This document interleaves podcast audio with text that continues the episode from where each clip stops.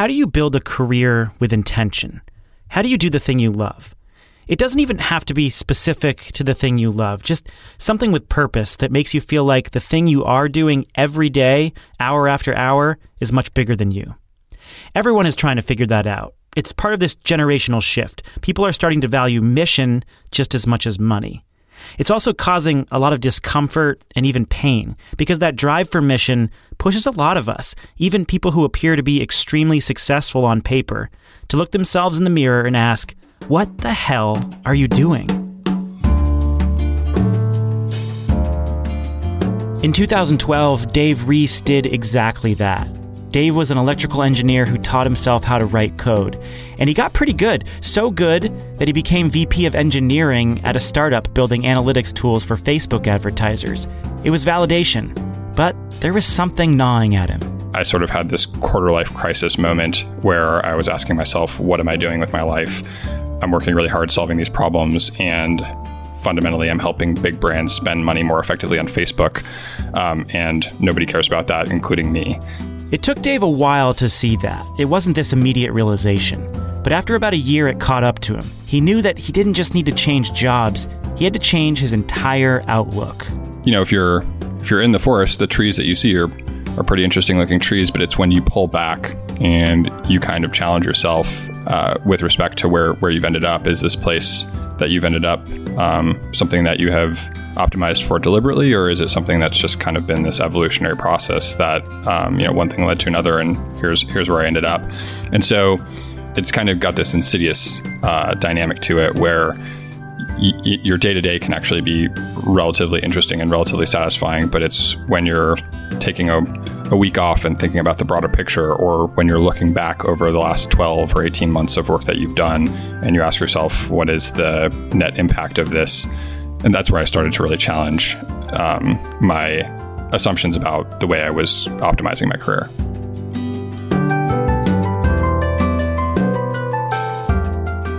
I'm Stephen Lacey, and this week, an episode about first principles.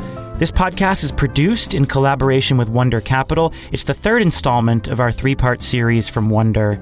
We're covering the value of the beginner's mind, 10x problem solving, the solar first approach to financing, and ultimately, how to design a career, a product, and a startup team with intention.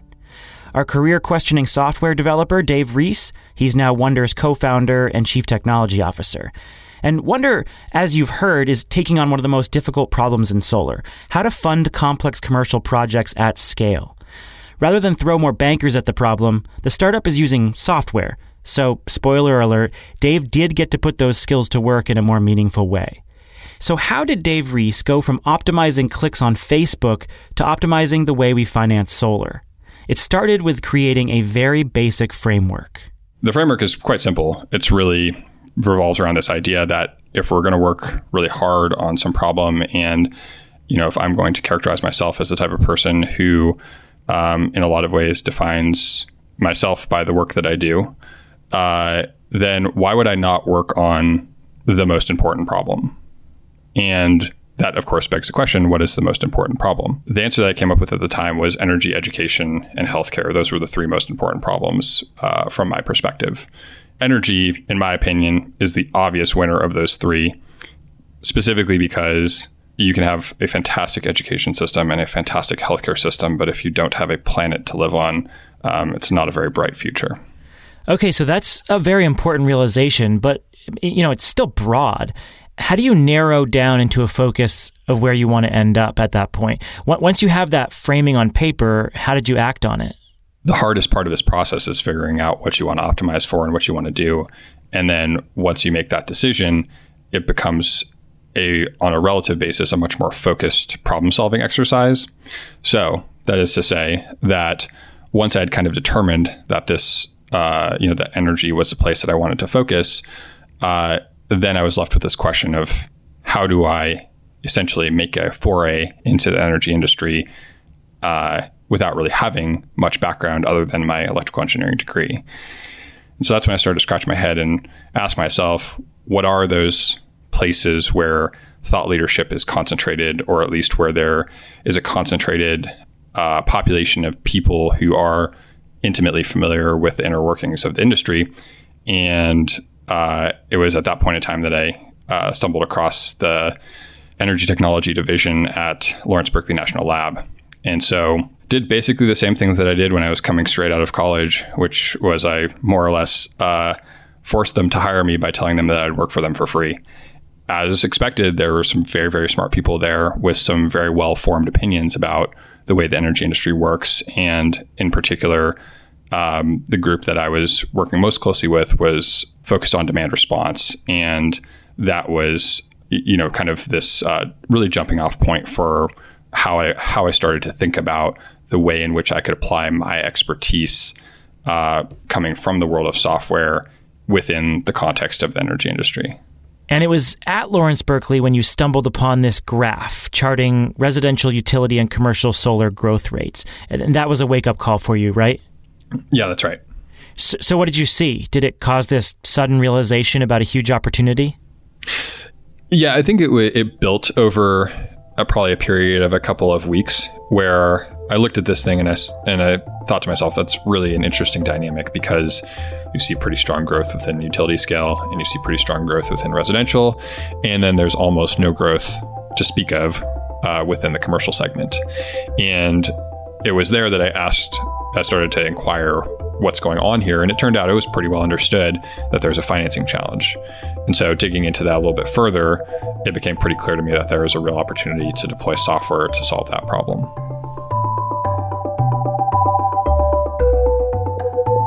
Armed with a clear mission, experience at a government lab, and some very compelling data, Dave brainstormed with his longtime friend and collaborator Sam Bowden.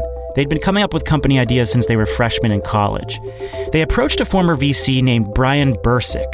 Brian had actually turned down an idea of theirs a couple years earlier, but they all liked each other, and Sam and Dave trusted Brian's instincts. So in 2013, they all convened in Colorado to figure out the scope of the challenge. Dave's new career framework gave him a chance to learn about energy from experts, and it helped him spot a new business idea, one that could be worth billions. By all accounts, it worked well. But how do you take that selection criteria and use it to build an entire company, to create a software product when you've never worked in solar and everyone is telling you not to do it? That is a different layer of difficulty, and it's what I wanted to learn more about when I spoke with Dave about the origin of Wunder's software. We spent the first probably four to six months doing a really, really aggressive research project on the industry and endeavoring to become as smart about the industry as we possibly could. And that's where some of the idiosyncrasies associated with the solar industry really started to shine. I think one of the things that was really profound about that period of time was the willingness uh, that we encountered for uh, you know, people were incredibly willing to talk to us about this particular problem and people would advance, you know, pretty strongly held uh, positions around the shape of the problem. You talk to various different people, and you get a lot of different types of answers. But what really was interesting is uh, just the willingness to, for you know, that people had to to share their their opinions and their their their perspectives on the industry. I think you, I don't know this, but I think you go to other industries like I don't know oil and gas or whatever, I don't know that you have that same level of openness. Um, I think a lot of people in solar are really excited about helping to incubate the growth of the industry, and they were immediately willing to get on the phone and share their perspectives, which I thought was really, really cool, and of course was incredibly helpful uh, in the early days when we were really trying to wrap our heads around this problem. So, did anyone tell you not to do it? Everyone told us not to do it. Everyone, I mean, almost without fail, um, you know, w- we heard horror stories where it's like, here are all the reasons that this is a terrible idea. Here are all the reasons that operating within commercial is incredibly difficult. And to us, that's that's the signature of opportunity. Um, we wanted a really difficult problem to work on, and we also wanted to bring the power of our beginner's mind. Uh, we were armed with software as our primary tool, and we weren't approaching this problem from the same perspective that solar experts were approaching this problem, or from the same perspective that you know finance people were approaching this problem. Uh, we were approaching it from a bit of a different angle, and every time we heard people tell us all of the reasons solving this financing problem is incredibly challenging, we viewed those more than more as problem statements than a laundry list of reasons why we're going to fail. I want to hear more about the beginner's mind. Uh, talk about how you can use the beginner's mind to help you tackle an idea differently from others who may be already familiar with the problem. So, the beginner's mind, generally speaking, I think is something that is really undervalued. When we're out recruiting for our team, we generally are not selecting for people who have solar expertise uh, or who have finance expertise. Occasionally, we do hire people uh, who have those backgrounds, and uh, there are, of course, specific domains where it is incredibly valuable um, to bring some of that context. But we also believe in you know one of the things that defines the way that we approach problem solving is that we endeavor to build up our understanding of the world from first principles. So we spend a lot of time identifying what we believe with a, lot, a great deal of conviction, where we're making assumptions, and we endeavor to ensure that the entire team is kind of galvanized around this tree trunk of knowledge that defines the sort of immovable pieces that you know characterize our understanding of uh, our problem domain. The beginner's mind is really powerful because it doesn't come preloaded with assumptions that are unfounded. You know, the beginner asks what would otherwise be characterized as stupid questions, but those stupid questions can often shed light on places where we've made unstated assumptions and where uh, it, it, behooves us to further scrutinize the framework that we use to you know to understand the world or to understand our problem. How would you approach this differently from a software developer's perspective compared to say a financier's perspective because up until this point most people saw this purely as a financing challenge which was why so few folks were touching it how do the two approaches differ? There's a couple pieces to that. I think one piece that's really important goes back to this commentary on the way in which we endeavor to think from first principles and we endeavor to build up our understanding of the world from kind of the ground up. And so we never came to the table asserting that the only way to finance a commercial system is to have a highly bankable commercial offtaker if you operate under that assumption, the addressable market is very, very limited, not because commercial entities are not credible, but because evaluating that creditworthiness is cost prohibitive. And so we, from day one, we were taking a solar first approach where it's about the asset first and foremost. Um, and so I think that speaks to this notion of the way in which we were able to apply kind of the beginner's mind um, in a pretty powerful way to define just the the basic approach to risk evaluation. Okay, so you're very clearly looking outside of solar then to solve this challenge. So like what other companies or software did you borrow from? Where did you get inspiration? One of the the companies that informed a lot of our philosophy with respect to the way in which we deploy automation uh, is actually PayPal. So so PayPal was pretty widely recognized uh, in the late 90s and the early aughts for their fraud detection methodology. And that problem can be a really, really challenging problem. Naturally, there are certain leading indicators that are pretty reliable predictors of fraud, but there are also patterns that are much better evaluated or much more effectively evaluated by human analysts, where there is sort of this context that a human analyst can bring to the evaluation that's very challenging to replicate through software. And so the observation was that if you change the solution space a little bit and you take as a prior that you're not going to eradicate humans from your evaluation process, and instead you focus the software development activity on empowering your analysts to be much more effective and to be able to, to accommodate a much higher throughput, you end up with a very different type of solution. And that's defined by something along the lines of decision support, where the infrastructure is parsing information, is doing some level of pattern recognition, and is ultimately endeavoring to present uh, information to humans in a way that humans can make the ultimate semi subjective adjudication about some particular risk factor. Software, of course, allows you to scale quickly, and your goal is to scale. How do you use software to 10x your deal flow? you know, to get someone from your organization to go from evaluating 10 deals a week to 100 deals a week? You know, I, I think of 10x problems as categorically difficult problems. Anytime you want to achieve a 10x, that's very, very difficult. And uh, it's a little bit tongue in cheek, but I like to think of anything less than 10x as trivial.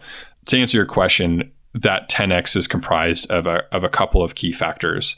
One factor is, of course, making is, is sort of this filtering notion. We're making sure that we're looking at deals that are going to go. And so, one of the ways to increase efficiency is by endeavoring to provide really tight feedback loops to our partner base around what deals are viable from our perspective, or at least financeable from our perspective, and what deals are not. So the, the other factors that contribute to that throughput really revolve around uh, specific aspects of uh, our underwriting and contracting process. And so when we evaluate risk, we are, you know, depending on the vertical, we look at community solar a little bit differently than we look at, you know, a PPA on a school or on a church. And, you know, those deals look a little bit different than uh, the way in which we look at warehouses. But generally speaking, we're categorizing these risks, these leading indicators of things that have potential to jeopardize project revenue um, into various different buckets. And what we endeavor to do is be very specific about the places that our team is spending significant amounts of time. As we sort of evolve this underwriting process endeavor to continue to increase our throughput and decrease our marginal cost of of contracting a deal, we are looking for places where our uh, evolving infrastructure can uh, continuously kind of chip away at the things that our humans need to do.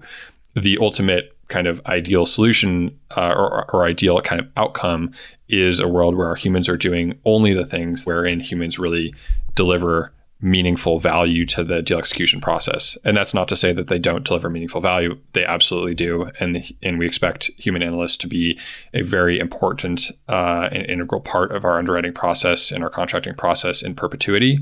Um, but it's about pulling all of the things off of their plate that they don't need to do and teeing up the decisions that they need to make in a way that is conducive to increasing their throughput. Speaking of how your team functions, I, I want to bring this back to the start of our conversation about first principles. It's not always easy, but it's certainly easier to do it for yourself, to create that framework for, for your own personal guidance. It's a lot harder to do it for a company culture, for a lot of people. How have you applied this philosophy to the way the Wunder team operates? Yeah. Another thing that we do is we focus on building a culture that carves out a really a safe place for people to be wrong. We have a we have a pretty demanding team, which is to say that our team is designed and structured to demand first principles based reasoning pretty much at all times. Basically, at the drop of a hat, anyone within the organization uh, should be ready and able to defend, you know, some decision that they've made or something that they're doing, really from first principles it sounds when when we we characterize kind of the way in which we operate that way, it sounds like everybody needs to be right all the time. Uh, because it would stand to reason that if you're reasoning from first principles, you're right. But that's not actually the case. You know, we take a um, a highly experimental approach to uh, you know the way that we develop products, the way that we solve problems.